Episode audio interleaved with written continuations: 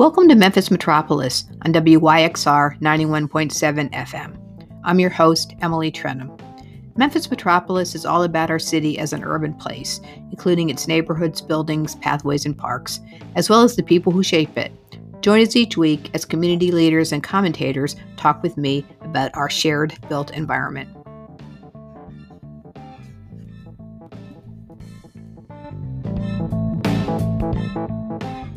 The Brooks is open in Overton Park. Home to Memphis art collection since 1916, the Memphis Brooks Museum of Art holds the largest collection of world art in the region, with more than 10,000 works spanning 5,000 years of art and cultures. Remember, every Wednesday is free and open until 8 p.m. They are a proud sponsor of WYXR. For more information about the museum and their exhibitions, visit brooksmuseum.org. You belong at the Brooks.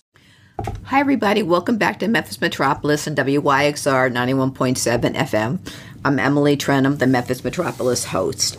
And this week we're talking to two board members from the Lynching Sites Project. And we're going to talk a little bit about the Lynching Sites Project, but also in particular about a, a lynching site um, that is being added to the National Register of Historic Places, hopefully the first of a number of them. And that's the site where um, Ell Persons was killed.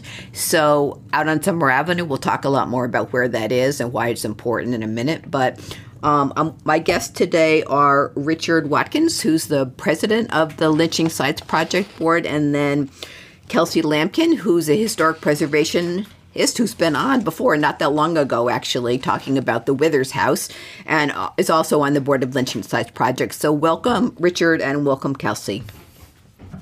Hi, good day. Thank you, Emily, for having us. Absolutely. I really, really appreciate it.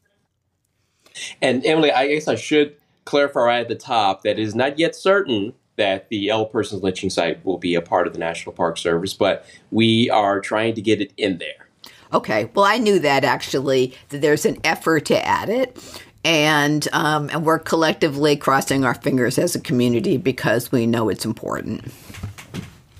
So let's start out about um, and maybe um, Richard, we can start off with you talking about you know the lynching sites project as an organization, you know, when it was started. I mean, why may be obvious, but I think it's useful for people to hear the history, how long it's been around. So give us the just kind of the background on the on the organization and the work, if you would.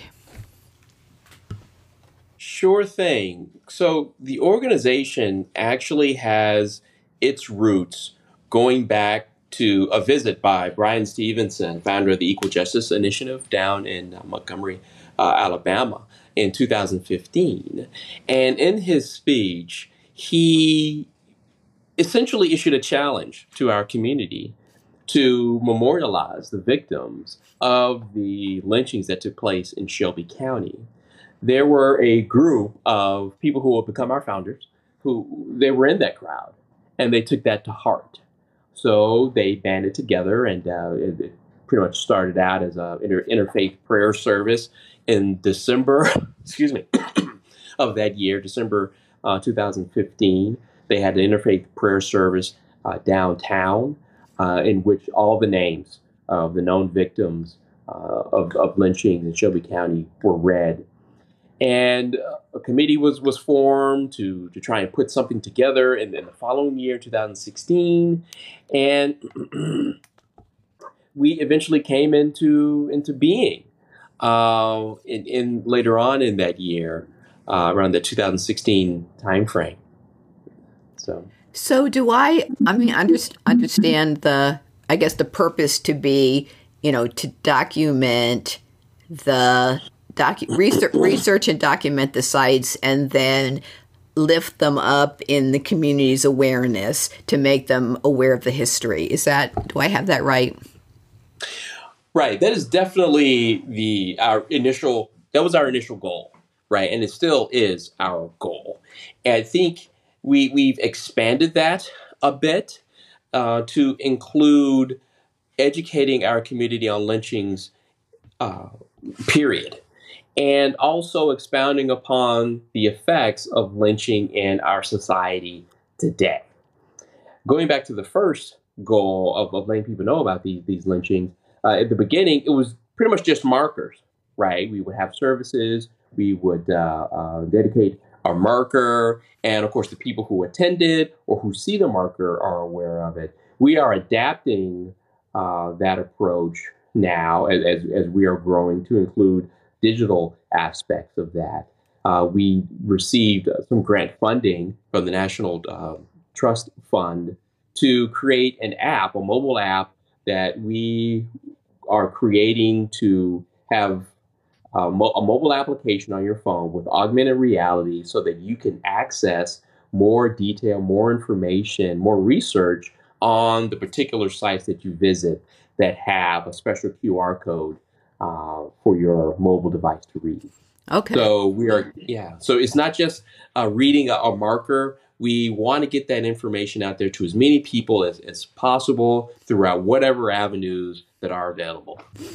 So I know the that the process of um, you know getting a marker it's not just a matter of you know getting a marker made and erecting it there's research and documentation making the case and um, which is you know time consuming involves a lot of volunteer time and special knowledge so how many I've visited a couple of the sites, but how many sites have been documented and then how many known sites? I know there's probably unknown ones, but how many known sites do you ultimately hope to document? Let's just say it'll probably take 20 years to do them all, but what's the how many would you like to do and how many have already been done? And and and list and list those if you would if you can, because we're going to talk about Ell Persons, but we're not going to talk about the South Memphis grocery store, and I mean mm-hmm. that, that's a for another day. yes, of course. So we are aware of 25 known cases of lynchings in Shelby County, with 37 victims. Okay, uh, we have placed at this point four markers uh, one for, for Ell Persons, one for Lee Walker, one for Washington Lee, and one for an 1851 anonymous victim that was lynched downtown. Okay? Uh, those are markers that the Lynching Sites Project has put up. Now, there are other lynching markers uh, that Memphis or Shelby County or the Tennessee Historical Commission have put up, one of which uh, for instance, is the uh, marker for the People's Grocery lynching that you mentioned before. We now for next year we plan on dedicating at least two markers. One is for Pat Crump, which happened in the Mallory, what is now the Mallory uh, neighborhood, and the second actually is for the People's Grocery victims, but our marker will be near the actual site of their lynching. The marker that exists right now is on the site of where their uh, where the grocery store once was. And then and the the site of their lynching is in Uptown, I believe. I think I visited that right. recently. that's what it's called uh, now. Yes. Okay. Okay. I guess they're both locations are important to to recognize. Right. So you can't have too many markers for that kind of right. It, it, exactly. You, but you mentioned, uh, as you can see, I've only named like four that we put up now, and then we're going to add two. So that leaves quite a few. That's like four plus two is six, and then there's like what nineteen uh, ni- other nineteen other cases, right? So in some of these, we or or in these, we are still researching. And some of them, you know, we kind of know the general location thereabouts. You know, finding the materials to to find the exact location. That's a long term process and uh, we have really really good researchers. Margaret Vandiver is, is, is one of our is our lead. Quite honestly, uh, is really really good at it, and we are continuing our efforts to do that. So. Well, the along those lines, and I don't want to get too much into the weeds as much as I love the weeds, but I'm sort of, you you mentioned that one of them was an um, one of the ones you had documented was an anonymous uh, victim, and um, that sort of surprised me because that seems like that'd be even more challenging. Although maybe mm. you know that that was the side of a lynching, you just don't know the identity of the person that was lynched.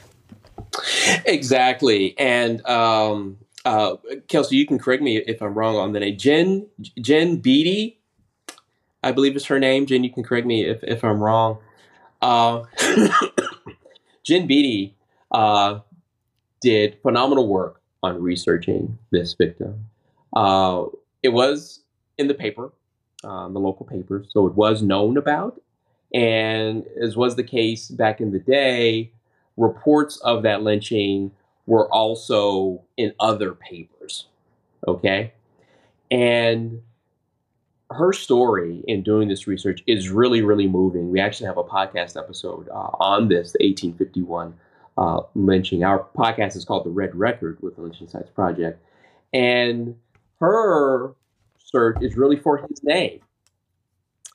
Uh, what we know is that he got on a boat in Mississippi. And at that time, Memphis was the last stop before you got to a free state, a free region. So they had everyone get off the boat, look at their papers because they wanted to deter people escaping to freedom.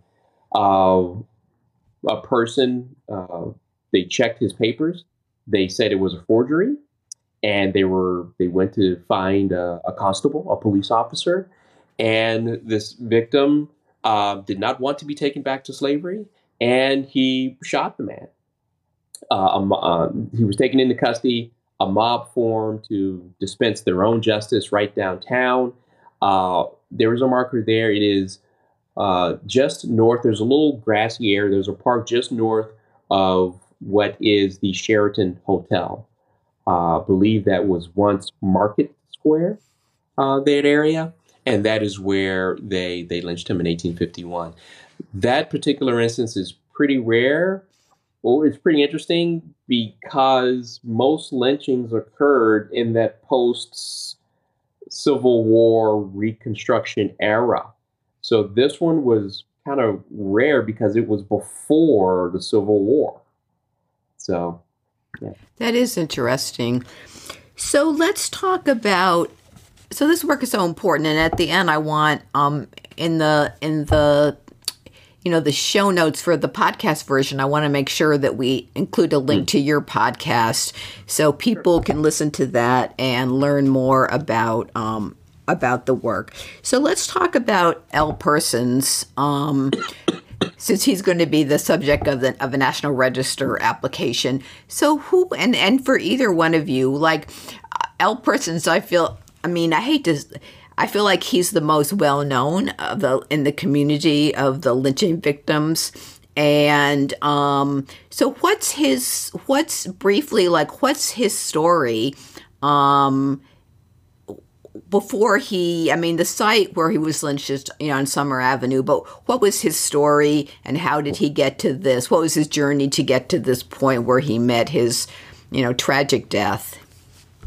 I will turn this over to, to Kelsey at this point because she put in so much good and hard work on putting this research together and making a packet for our representative Steve Cohen uh, to review uh, to make the case that the Ell Person site should be a part of the National Park Service. So I'm going to turn it over to Kelsey to, to tell this part of the story. Okay, Kelsey. Sure. And I just want to clarify um, I also had so much help from Dr. Margaret Vandiver and Dr. Timothy Huebner. We're still uh, working to make sure we can put forth the absolute best version possible, but I want to definitely say I'm standing on their shoulders for this, especially Margaret's. Um, but Ell Persons, he was a black woodcutter that lived uh, on the outskirts of Memphis. And what started this whole thing off was uh, in April 1917, a young girl, a teenager, Antoinette Rappel, had gone missing on her way to school. And a few days later, her body was found. And immediately, despite uh, no evidence pointing to a perpetrator being a black woodcutter, um, the the police force and especially the sheriff began looking for um, uh, a black perpetrator.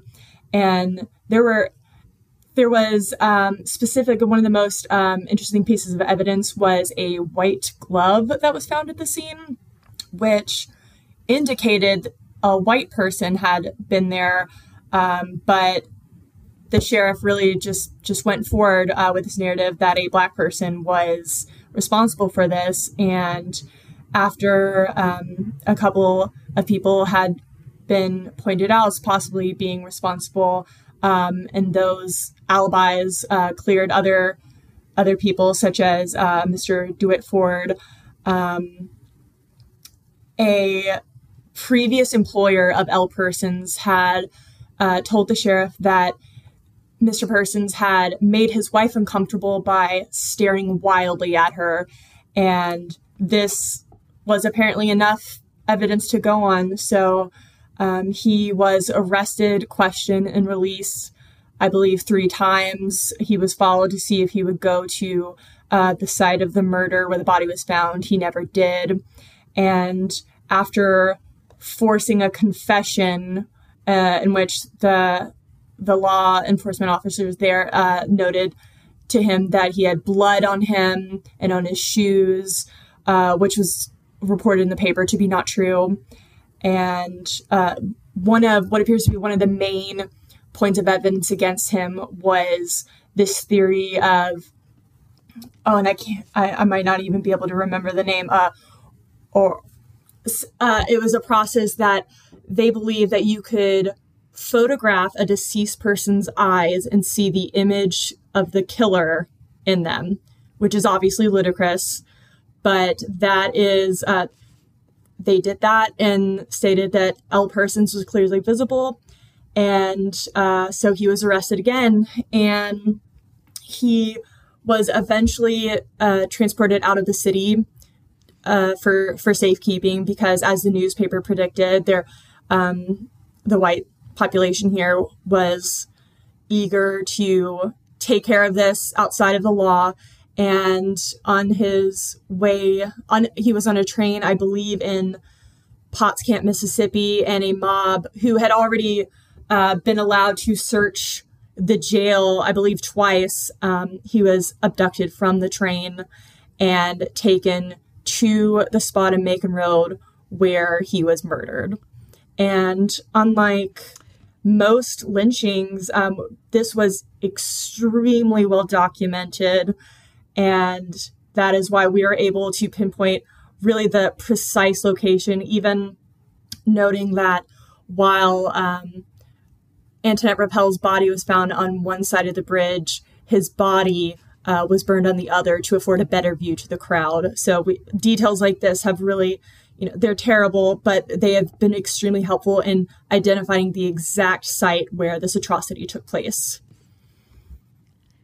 Well, I have heard that, um, you know, that lynchings were, you know, social occasions, and um, you know, where people gathered to, you know, watch and enjoy refreshments, and and so they were written up in the paper as or advertised. Um, it sounds like that what you're saying is as as awful as that sounds I mean, it, it there's not sounding. It's awful.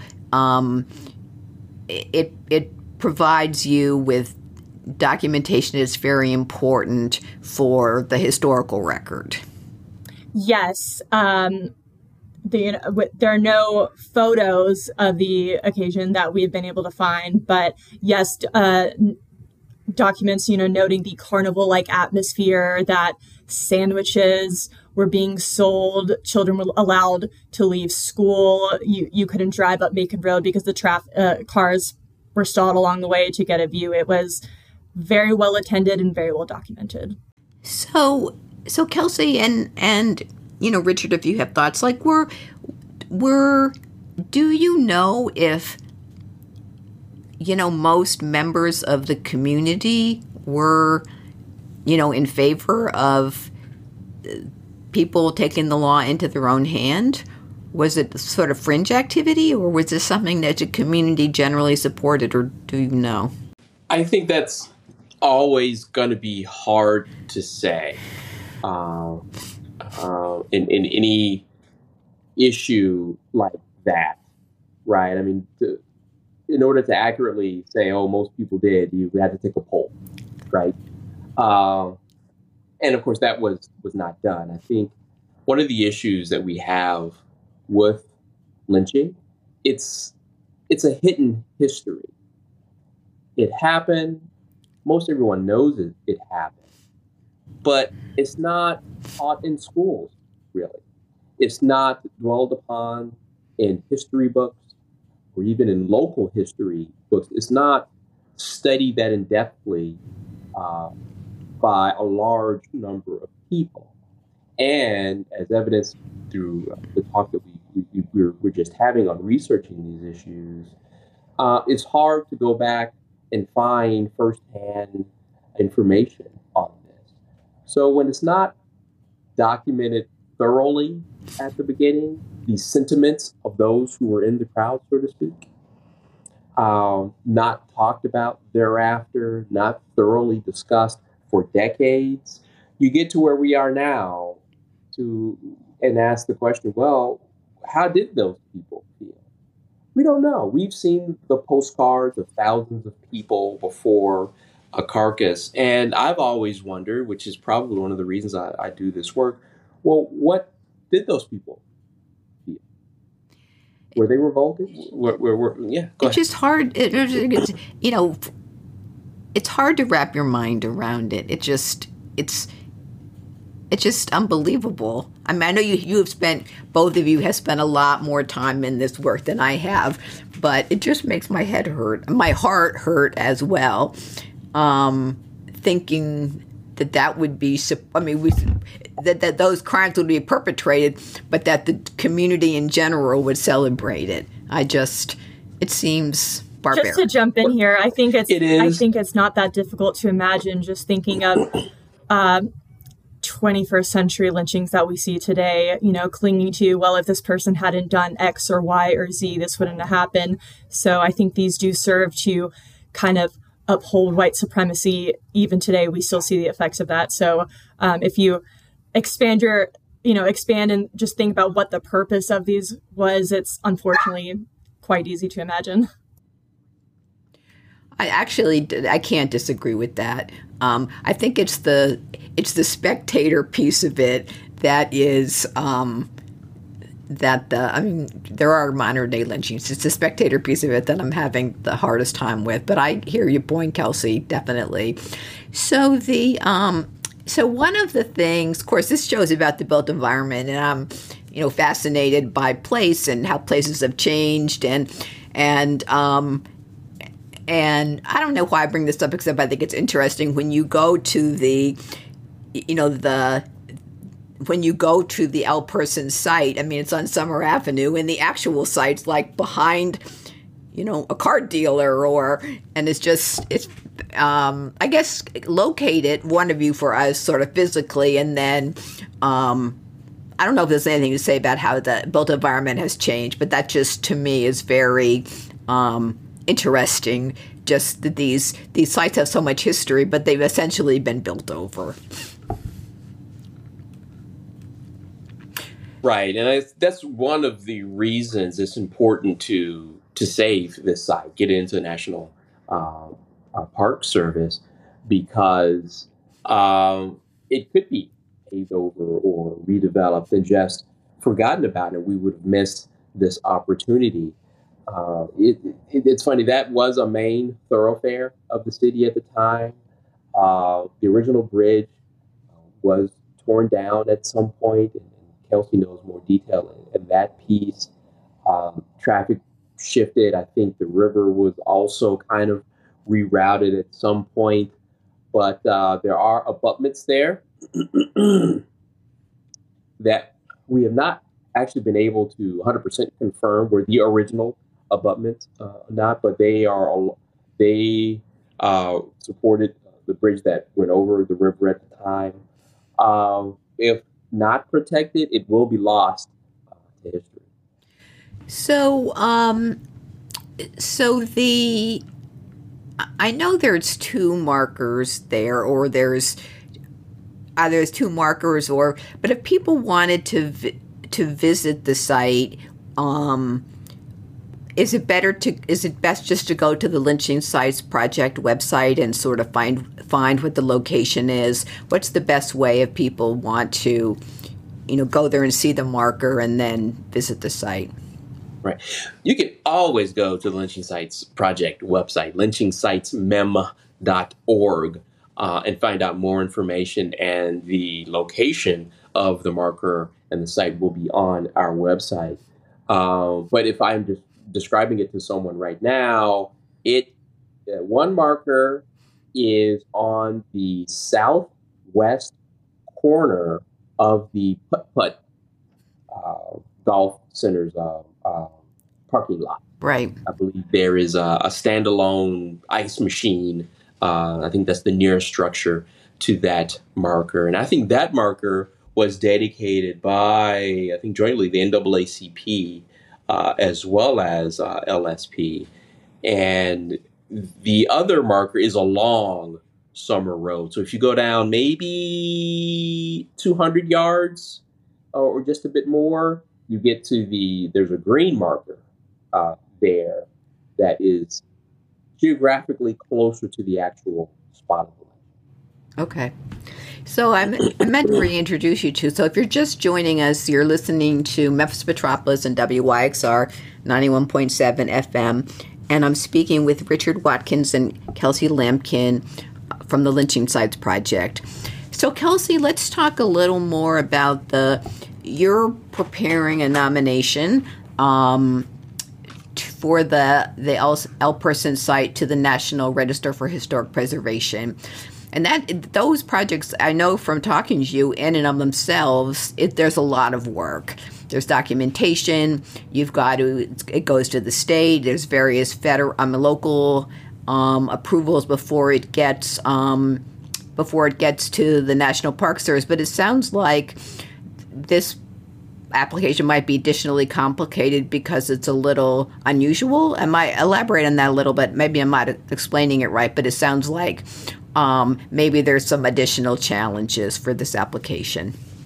Sure. So, whenever I first uh, reached out to the Tennessee Historical Commission staff um, about nominating the site and you know asking if would be eligible, uh, the answer was really it depends, which can go for a lot of things. You know, it depends what is the integrity of the site? Is it still representative of whatever the event that we're nominating it for? In which case, this, um, you know, as we said, it really surprisingly has not changed very much. But yes, there, this is a little more challenging because as of right now, there are no um, lynching sites on the National Register of Historic Places. There's really not a blueprint to follow. So, and, you know, because of the nature of this, uh, you know, what what we're trying to nominate, there isn't um, really a model to follow with this, and because th- there there is unfortunately, you know, we're living we're here recording in Tennessee. We you know, there's a lot of pushback on teaching um, this kind of history, and a lot of uh, discussion around the nature what what qualifies as a lynching.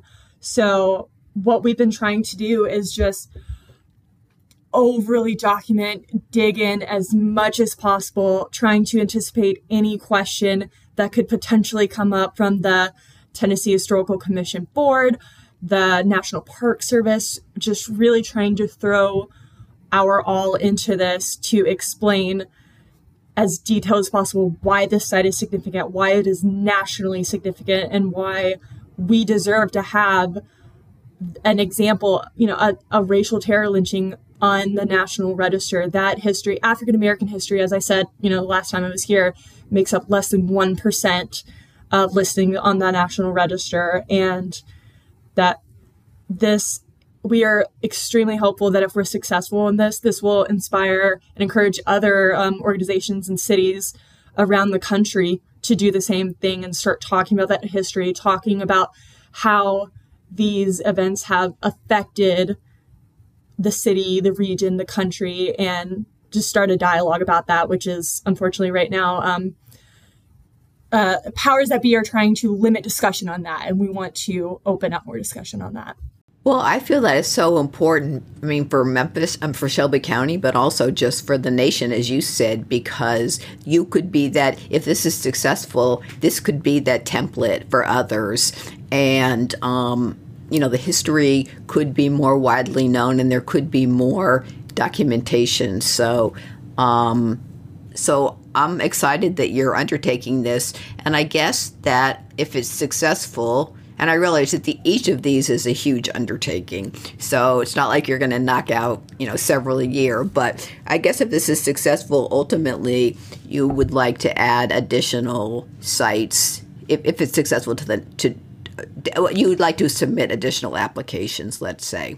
Absolutely. I think um, we would be extremely interested in that because not only, you know, do you get um, the, the listing in the National Register, that is extremely helpful for people that want to research the history of a community or a city. Um, having all of this there, it, it creates a more fuller picture of our history. And so we, we I think we would like to, if possible, uh, nominate others and you know continue this work.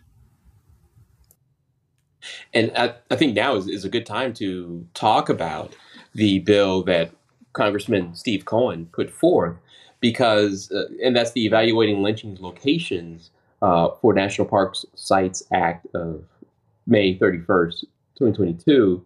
Uh, a part of that that act is to direct the Secretary of the Interior to evaluate lynching sites within approximately 100 miles of Memphis, Tennessee, for potential inclusion uh, in the national park system. So it is kind of built in that hopefully uh, Ell Persons would kind of be the, the centerpiece of the site that also includes recognition of other lynching sites that happen in our area. So is that act uh, Memphis or Shelby County specific, or is it um, does it direct the Department of Interior to research the lynching sites generally? Sites that are within 100 miles of Memphis. So I guess that, that definitely includes Shelby County and some adjacent counties that, of course, fit in that uh, 100 uh, mile radius. And it is Tennessee based, not so it's not the counties in northern Mississippi or in eastern Arkansas. That act, if it was passed, would it provide funding for this work? Well, this act is just to fund research for the National Park Service, right? To see do we have enough information? What, what are these sites, first of all? Because that's a major step. As I uh, to go back to our beginning of our conversation, some sites we know kind of vaguely where they are, right? Some of these happen under the cover of darkness, and you know they they wanted the act to be known, but they didn't necessarily want to know want where it happened known. In the case of Ell Persons, that of course was a spectacle lynching, and you can probably you can also say the 1851 victim as well because it was widely publicized, right? Um, so a part of it is, hey, well, can we find out where the where they are, right? Uh, how are these sites situated? Do they meet other criteria, which, Kelsey talked about uh, for admission into the National Park Service? So this act would would do that piece. Now, that's the act. There's another prong to getting it into the National Park Service, which we uh, are also pursuing, and that is under the, the Antiquities Act. Uh, we worked with Congressman Cohen to draft a letter to the executive, which is President Joe Biden, to get the site in uh, by itself into the National Park Service under the Antiquities Act. So that is something that the executive can do and that letter is in President Biden's hands. So we actually have two balls in play. One is that way under the Antiquities Act, and the other is through this uh, this proposed bill uh, from Representative Cole. So if, if if it's the Antiquities Act route, if the president approved it, that would essentially place the site on the National Register. Is that correct? That would be right. There's some steps into that, but if he goes ahead and, and it's within his power to do it with uh, with the start of a pen stroke. So it's sort of a it's sort of a um, it's an it's an, a, a quicker on ramp if if you're ultimately successful. It is a quicker ramp, maybe. well, it seems this, like this is, this is the sausage making of, of Washington. Well, right? yeah, but so. it seems like because it's the first, um, it would be easier to make the case. Fast track. Let's fast track this one, and it will be a model for other communities to do this important work. I could see that making. I mean, the President Biden busy, but I could see that. Um, that being kind of a compelling case. Also, would also maybe not only would it open the doors, but it would give the sort of the approval of the president to for the National Park Service to look favorably on these kind of applications. Yes, I agree with that. So, Kelsey, um, as I mentioned when we first started talking, there's multiple steps in these applications. Um, so, where are you? Are you still are you still actually preparing the application, or has it been you know sent to the state for their input? Where are you at in that whole process? So we have um, submitted um, a couple of rounds of drafts to the Tennessee Historical Commission staff, um, which you know is typical. You um, often have at least a couple of rounds of edits, just polishing and tightening it up. Um, specifically for us, uh, we've been working to narrow down the appropriate boundaries of the site, which you know can be a challenge. This extended up and down Macon Road, so trying to figure out what the most appropriate boundaries would be to encompass the spectacle lynching, but we are. I, I feel pretty good about it. I think I feel pretty good about saying I think we're close to the end of these edits, and then we will go before the Memphis Landmarks Commission, which meets monthly. And then if that gets approved, then we go before the State Review Board, which meets three times a year. So that, you know, that can slow it down a little, uh, waiting for those meetings to come up, but gives us more time to make sure it's perfect before it gets to them. And then we can send it to the National Park Service after that. Well, and what kind of, um, you know, usually with these applications, the ones I've seen have a lot of visual documentation, you know, maps and if it's appropriate, pictures of buildings. What are you including um, in, the way of, vis- of, of, visual documentation with the application? Because there's probably a, not a lot to work with. So we are uh, mapping the site and giving sort of a narrative history of the site, uh, dating back to I think the 1840s, looking at historic maps, uh, topographic maps, uh, postal route maps, anything that um, can help us get a sense of how the site has or has not changed. And you know, as we said, it really has not changed too dramatically. The power, the the Macon Road that um, was abandoned, the Wolf River was rerouted, but the power lines that uh, mark where the roadbed was is still there, so it's it's pretty easy to find. So. Um, map using all of these maps and then uh, site visits that we have taken a couple of times in the past few years, uh, noting how the site looks today and identifying things. Um, so, as the bridge abutments, we have not been successful in conclusively dating exactly when those were constructed. Not for lack of trying, we have reached out to experts, engineers, bridge enthusiast groups, which I didn't realize existed. Um, we have tried to be extremely creative in figuring it out. Um, but even though we're we think that it, these probably date to uh, the 1920s, the river would often flood and bridges would have to be rebuilt. If you look, if you compare it uh, on the map today to historic maps, the the route and the roadbed it, it has not changed that much, which is truly amazing and just another reason why the site needs to be documented because we want to make sure that we can preserve the site as well. Sounds like a puzzle, putting together the pieces of a puzzle when some of the pieces are lost permanently. So, Richard, last question. Um, how can pe- what what is there anything else you want people to know about the Lynching Sites Project, and then how can people get involved? First of all, you can start your journey into the Lynching Sites Project by going to our website, lynchingsitesmem.org. Uh, you can also visit us, whether in person or virtually, at our community meetings, which are the second Mondays of the month at Barth House, right on the uh, the campus of University of Memphis. Actually, I think right across the street from the campus of University of Memphis. Uh, those meetings start at six o'clock, uh, and you can register for those if you want to attend virtually through our website. You can tune into our podcast, the first season of which uh, wrapped up at the beginning of this year, Red Record uh, podcast with the Lynching Sites Project. Uh, and through those avenues, you could sign up um, to attend our, our, meetings, as I said before, and through attending our meetings, we uh, provide opportunities to volunteer on some of our other projects. We have an education project uh, going on to deal with this adversity that we are facing in Tennessee, with the fact that um, certain things relating to racial justice are not being taught in, in school. So we're trying to figure out a way to, to address that situation. And we have on that committee um, someone who was once a Tennessee Teacher of the Year. Uh, we have a college college professor on that team, as well as a, a grad student uh, on that team. Uh, we also have a quilting project that is going on to help commemorate the victims uh, that uh, happened in, in Shelby County.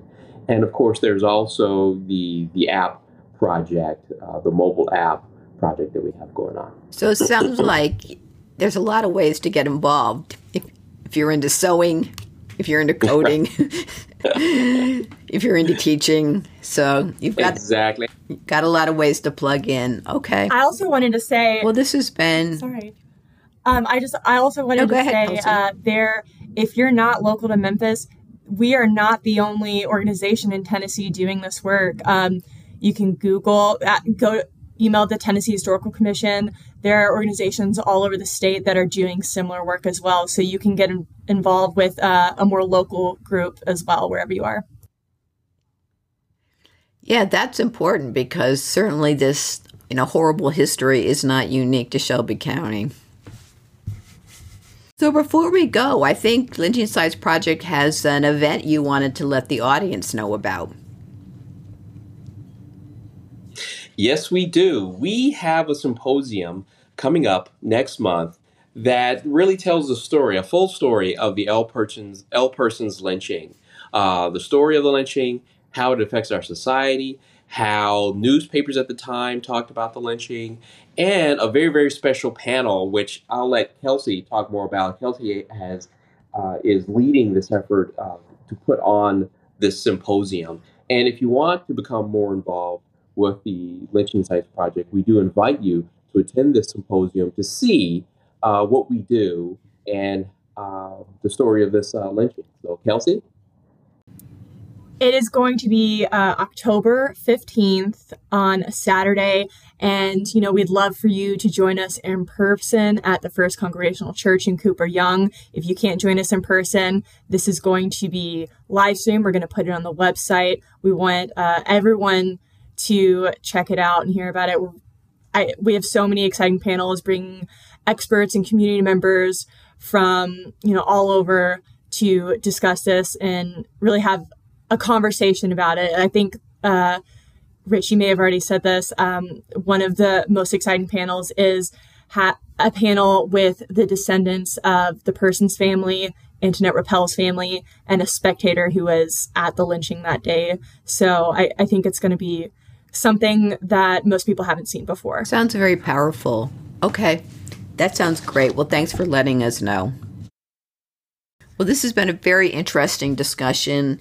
Um, you know, very difficult topic, but um, I'm so happy that Lynching Sites Project is doing the work to document and educate um, and preserve this history. So, so you've been listening to Memphis Metropolis on WYXR 91.7 FM, and I've been talking with Richard Watkins, who's the president of the Lynching Sites Board of Directors, and Kelsey Lampkin, who's a historic preservationist, who's also on the board of Lynching Sites Project. So, Richard and Kelsey, thank you so much for um, joining me on Memphis Metropolis today.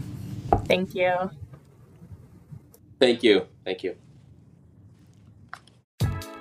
Memphis Listening Lab proudly supports WYXR. They provide a curated collection of music and music history, a forum for music related talks and performances, and a music education, appreciation, and experimentation space located in Crosstown Concourse. The lab is open Tuesday through Saturdays from 11 a.m. to 5 p.m. You can find out more information on their Instagram page at Memphis Listening Lab or on their website at memphislisteninglab.org.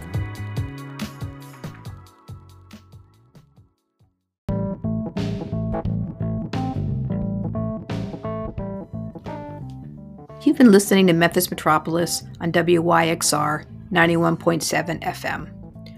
I'm Emily Trenholm. Memphis Metropolis airs every Monday at 1, so please tune in again next week.